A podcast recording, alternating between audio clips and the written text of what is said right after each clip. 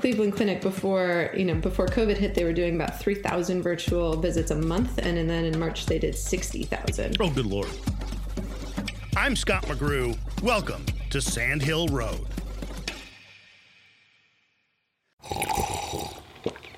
That's not just the sound of that first sip of Morning Joe. It's the sound of someone shopping for a car on Carvana from the comfort of home. That's a good blend. It's time to take it easy, like answering some easy questions to get pre qualified for a car in minutes. Talk about starting the morning right. Just like customizing your terms so your car fits your budget. Mm-mm-mm. Visit Carvana.com or download the app to experience car shopping the way it should be convenient, comfortable. Worried about letting someone else pick out the perfect avocado for your perfect Impress Them on the Third Date guacamole? Well, good thing Instacart shoppers are as picky as you are. They find ripe avocados like it's their guac on the line. They are milk expiration date detectives. They bag eggs like the 12 precious pieces of cargo they are. So let Instacart shoppers overthink your groceries so that you can overthink what you'll wear on that third date. Download the Instacart app today to get free delivery on your first three orders while supplies last. Minimum $10 per order. Additional terms apply. The comfort of your favorite seat is now your comfy car selling command center, thanks to Carvana. It doesn't get any better than this. Your favorite seat's the best spot in the house. Make it even better by entering your license plate or VIN and getting a real offer in minutes. There really is no place like home. And speaking of home, Carvana will pick up your car from yours after you finalize your offer. Visit Carvana.com or download the app and sell your car from your comfy place. I was reading a Wall Street Journal article about the business prospects of contact tracing apps. Now, these are the apps we're going to put on our phone to track how coronavirus spreads. The central question of the article was how these apps will make money. And I thought, we're in a pandemic. Who cares how they make money or if they do? Well, the Wall Street Journal cares, right? The reporter, Tomio Geron, had quoted venture capitalist Kristen Baker Spohn of CRV. You're quoted in that article in the first paragraph. He says the business prospects for these contact tracing apps remains unclear. He's writing for the Wall Street Journal, so I mean, he's going to write about the profitability of the apps. Mm-hmm. He's asking what's the business model of tracking a deadly disease. And then there's one more thing I want to read you from. It's from the founders of Viz AI, which you're a major investor in. Mm-hmm. Kristen's, speaking about you, Kristen's experience at commercializing the healthcare space is invaluable. Now, I don't want you to think I'm, you know, some sort of crazy left wing radical because we're doing a podcast about capitalism after all. But maybe not the time to commercialize the healthcare space. I mean, it was broken mm-hmm. before this, it's broken now. And I think profit's got to be one of the reasons it's broken. Mm. Um, I mean, you know, that's that's certainly one view. I think the uh, you know the view on commercialization as um, as being a bad thing, I think is uh, I, would disagree with. Um, you know, and I think about when new technologies or companies want to have a great impact on a space. You know, that great impact is is not necessarily fueled by uh, by nonprofit and by philanthropy. And so when new innovators are coming into the space, I think that it's important that they focus on, you know, what's a business model that's going to help them grow so that they can have the impact that they want to have. Um, and in, in order to have a great impact, you do need to also have a great and regenerating business. Well, but I'm, aren't there things in our world that are not a business? I mean, local, oh, yeah, local schools are not a business. of course. Of course, and uh, you know, I'm not trying to say that I think every aspect of the healthcare industry needs to be commercialized. Um, I, you know, I, I, completely disagree disagree with that statement. Um, I do think that what the coronavirus and the COVID response is showing is that we do need greater, and, and I think there will be renewed emphasis on public health. Um, and I do think that there needs to be greater collaboration and coordination among health systems. Um, but also, you know, I think that we see that, uh, you know, necessity is the mother of invention. And in order to have incentives for people to build new technologies and invest in doing the really hard work to have the impact and outcomes that they want to have, um, there do need there does need to be a commercial incentive there um, in order to be able to have aligned incentives and have people use and find value um, from products and services. There's no question there are parts of healthcare that are just amazingly broken. Congress is debating something called surprise billing and they're debating it. Mm-hmm. Yeah. D- surprise billing is a debate. I mean, this is this is out of whack. I mean, our, our healthcare is very strange compared to the rest of the world. Yeah. Yeah, I agree. I, you know, and if we think about the rest of the world as well, you know, there are a lot of um, a lot of countries that have both a public option as well as a public system, as well as private insurance and private pay as well. So, um, completely agree with you that that both elements need to be there. You know, surprise billing is something that that should be unobjectionable, um, right? when we go in and and get a, a, car mechanic to work on our ignition, we should know exactly what we're going to be paying on the other end of right, that. Right. When, when even the healthcare surprise. system calls it surprise billing. Yeah. exactly. You know, and and of course the the healthcare system will call it something different. They call it balance billing, right? It'll be uh, of course something where yes. they're going to come um, back to to the consumer in order to pay. So you know, I completely agree with you on, on that one, and I do think that there needs to be greater transparency around what things cost um, in healthcare. And not only that, just the shift from fee for service towards value based care um, can also have a, a great impact. Well, explain that. that to me. What's the difference? Sure. You know, when I, um, what we typically have for most commercial insurance today, so most of the insurance that you and I get um, and is paid for oftentimes by our companies, um, that is typically done on what's called a fee for service basis, right? So um, hospitals, doctors, clinicians make more money based on the services that are provided to us. Um, versus something that's value based care, which is much more focused on the outcome. So, incentivized to keep us healthy, to reduce the amount of services or costs uh, that are that are needed to create great health outcomes. Um, and so, we're starting to see, and we've been seeing a shift towards value based care, um, towards those outcomes based payment models. Um, but it's been slow, and I think that what we're going to see um, coming out of this, uh, you know, not coming out of this, but uh, coming out of um, COVID response might be an accelerated move towards the adoption of those types of um, financial structures. It is interesting. I mean, whether it's work from home or other things that, and, you know, the big comparison to compare it to the Second World War and, and women entering the work, mm-hmm. workforce. But it's one of those instances where we may be able to look back and say, you know, this is where that pivoted, in whether it's work from home or healthcare. Yeah, I think what we're seeing on the on the pivot is um, is everyone really focused on what's the best way for people to to get the care that they need right now. You know, I think that for a long time we've had the ability to do telehealth and remote care, um, but one of the challenges has been there's you know it hasn't been adopted in the way that it, it could have been to deliver that care, and you know I see that as as really three reasons. One, you know, regulations incentives and behavior. Um, changing behavior is hard. And so, what we're seeing right now is um, drastically reduced barriers to entry on the, the regulations and on that behavior change. Um, so, we're seeing people, you know, not only doctors, but patients adopt telehealth and adopt remote care in droves um, in a way that they haven't before. And the regulations have been, you know, lightened and loosened in order to enable people to get the care that they need. Um, the challenge has been also that you know doctors haven't been paid for that kind of care um, providing care outside of the four walls of the hospital and so i think in order for that type of care delivery to stick and to be a meaningful change going forward um, I do think that incentives are going to need to be aligned there as well. So when I go to the doctor and I say, "Hey, what's this? You know, this little spot on my cheek," uh, and he takes a look at it or she takes a look at it, that's a different sort of billing than if he or she did it on a Zoom call. Right now, um, so up until uh, up until recently, that had been billed differently and reimbursed differently um, based on on different people's insurance. And so, what we have seen is a shift towards um, towards paying for that type of remote patient monitoring or remote care. Um, but telehealth has not been billed in the exact same way as if I'd gone into the doctor and been billed. Even though the uh, exact same that. thing was happening.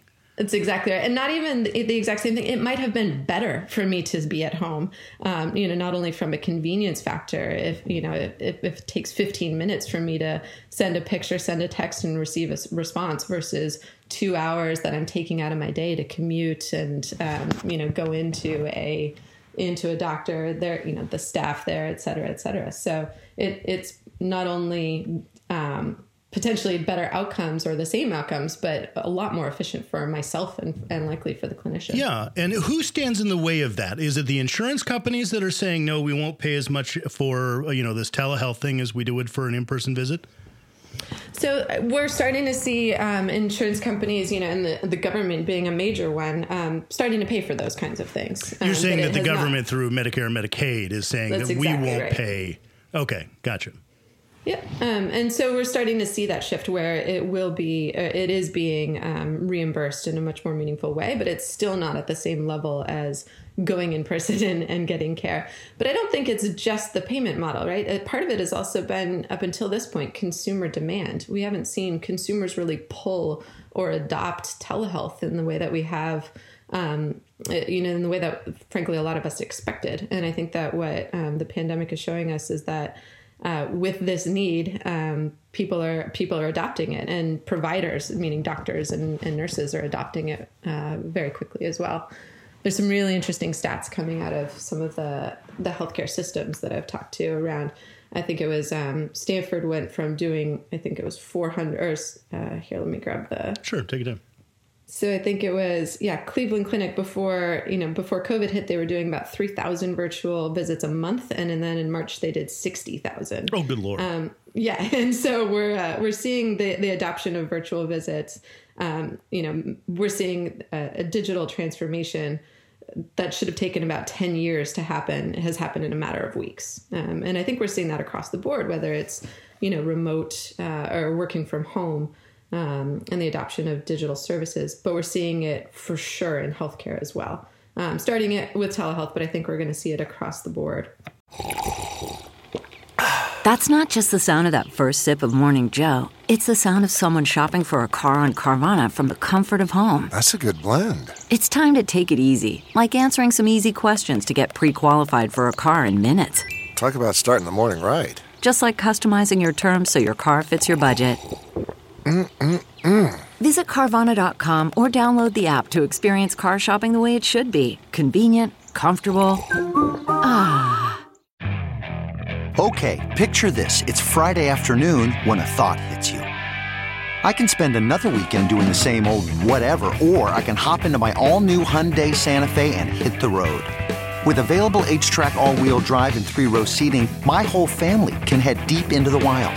Conquer the weekend in the all new Hyundai Santa Fe. Visit HyundaiUSA.com or call 562-314-4603 for more details. Hyundai, there's joy in every journey. So when it comes to other things with, you know, computerized medicine, you do need government, you know, to some degree get out of the way when when Nest wants to upgrade my thermostat from version 2 to version 2.1, right? It pushes it out overnight. If you want to make a mm-hmm. tiny tweak to a medical devices software, you've got to get Washington's permission first. Yeah, the um, and the FDA I think has been making really good strides into under, you know not only understanding but adopting um, and adapting to those changes. Uh, and so we've seen this, you know, with uh, an example here being Viz AI um, with software as medical device, and they received FDA clearance. Um, and the FDA is really understanding that listen, AI models by definition are going to continue to be learning models and adapt and evolve over time. Um, and so I think the FDA is is making strides there, but I do think that there's uh, there's a way to a ways to go to understand that you know unlike a typical medical device, which is approved, and then in order to make a change, you need to go back for a new approval. Recognizing that software, in order for it to improve over time, can't go back through those same processes um, and does need to adapt and evolve. Where do you think that is coming from on the government side? Is that just the evolution of government as they get more used to computers and AI? Is that uh, you know uh, leadership from Republicans who are more laissez-faire? Where do you think that's coming from? Um, it's a good question. You know, I think that the I think it's coming from. Uh, you know the the optimist in me says it's coming from a recognition that this is a how the world works and b how uh, how better care is going to be delivered more efficiently over time. Um, I'm also not so naive to think that there aren't significant entrenched interests that are uh, battling from all sides, but I think that um, the arc is is moving in the right direction. They say death, death, death. Well, Obamacare is death. That's the one that's death. And besides that, it's failing, so you won't have it anyway. For example, I think every, there should be health care for everyone. I have a plan how to do that that's rational and will cost a hell of a lot less and will work. Investors certainly don't like uncertainty, and there's uncertainty in healthcare because the current president wants to get rid of one aspect of healthcare, and some of his opponents, and including several who may be the next vice president of the United States, have said they want to get rid of the current healthcare system. How do you invest in an environment where the future of the entire system is in doubt? Yeah, yeah. It's um, you know, it's a question I, I ask I ask myself a lot and get a lot. And the way we think about it and the way I frame it is um, is really when you think about the risks to it, you think about pen stroke risk, right? But I also think about pen stroke opportunity. So with the the last administration, with the advent of ACA, uh, excuse me, with the passage of the ACA, and I'm just going to break in and say to those Affordable Care Act or Obamacare. Oh, thank you. You're, you're thank you. Affordable Care Act, Obamacare. Um, yeah, so you know, it wouldn't be a healthcare podcast if we didn't throw in some fun acronyms. so apologies for that. Um, but that also created opportunity uh, for uh, specifically funding for um, the move towards digitization of records. Um, and so, yes, there is pen stroke risk uh, for a lot of different um, areas of investing in healthcare. But like I said, there's also pen stroke opportunity. Now, I have not heard that term before. Pen stroke by the by you mean the signature of a president of the United States? A president, or you know, frankly, even at the state level, I think that what we see with policy and, and what I think about with healthcare is healthcare, much like politics, is inherently local. Um, there are health systems that are responding at a very local level and understanding um, the specific needs of, of the community, the specific needs of the state. Um, and when it comes to things like Medicaid, for example, states have a lot of um, option value in, in what they want to do there and how they want to invest. And so a lot of this is being done not just at the federal level, but also at the state level. I've noticed that there are people and patients who are willing to go not even through their insurance company, but you know, like they would order an Uber or a Lyft. They are they're going on their phones and to these private organizations that can give them medical answers right now, and they, and they'll pay for it out of pocket. Yeah, that's exactly right. And companies like Wheel, for example, are powering the clinical workforce behind a lot of that care, both asynchronous as well as um, video and telehealth visits. And so, what they enable is if I'm a nurse and I want to um, continue to practice at the at the top of my credentials and provide telehealth care, what Wheel does is they aggregate demand, aggregate patient care across a number of different companies, and they enable me to come online and do visits with patients um, in a very seamless way. So, a qualified screen nurse can do much like an Uber driver does and say, you know, I'm home from work, but I've, I've got a couple hours in which I'm feeling up for it. I'll, I'll go on Wheel and be a nurse. That's exactly right, and I think that one of the the really great things that we're seeing here is um, it enables nurses to stay on the front lines of care as well. You know, unlike you know, my thesis here is also that nurses, really great nurses and doctors, don't want to just sit at their computers all day. They want to continue to practice, um, but maybe they want to earn additional additional income um, by providing telehealth visits as well, uh, and maybe again not not take an overnight shift that week if if their kids are sleeping at home. So, Kristen Baker Spohn is fixing at least part of the healthcare system through her investments in Wheel and PillPack and Viz AI. I never did convince her the system is irrevocably broken, or at least I failed to get her to say it. But I'm going to leave you with this the story of a woman who had a baby and got two bills for the same procedure. She paid one, but the hospital kept demanding she pay the other one too. The new mother got on the phone, tried to reason and work through the bureaucracy, but was told she'd be put in collections if she didn't pay twice for the same bill. So she did. She paid double. Now, I could tell that story to Kristen, who, after all, is an accounting and finance expert in addition to being a healthcare expert, but I don't have to. She already knows that story very well. Now, you know all there is to know about accounting and healthcare billing. You've worked in healthcare your whole life, but you couldn't get the hospital and the insurance company to even listen to the error, much less do something about it. Yes. It was a very frustrating experience. Right. When you were at Collective Health, you did a webinar for companies that were interested in delivering the best maternity benefits to their employees. I mean, the fact that you just said, you know what, fine, I'll pay a double bill is is is so broken. It's it's indefensible. Maybe again, medicine should maybe not be for profit. you know, I think that that um, I agree that it's indefensible, um, and I agree that there should be uh, regulations and policies against that kind of balance billing. Um, and there's significant improvement that can be drawn from that. I think the to to draw the conclusion that it shouldn't be for profit. Um, you know, I, I disagree with that. I do think that there's an element of um, innovation and invention that can come from having financial incentives to to grow and improve businesses. But I think what's broken down has been um, has been frankly the, the coordination as well as the transparency of how that all should work. Why did you decide to just pay the double bill? Yeah, it's um, you know the the the decision was really around um, two different factors. One was the frustration with how many different phone calls and hours it was taking while I was trying to, you know, keep this adorable newborn alive and well fed and uh, and get some sleep myself. Um, but the other component, you know, this is probably a story that that resonates with a lot of folks. Is you know we were a young family looking to buy our first house, and this was a bill that, um, if it went unpaid, was going to impact my credit score. And so that impact to my credit score, uh, you know, I did a very simple cost benefit analysis that impacted my credit score was going to impact my ability to and my husband's ability to, to buy a house together. So i decided to pay pay that bill. It was a very defeating and frustrating decision. Kristen baker spohn healthcare investor at crv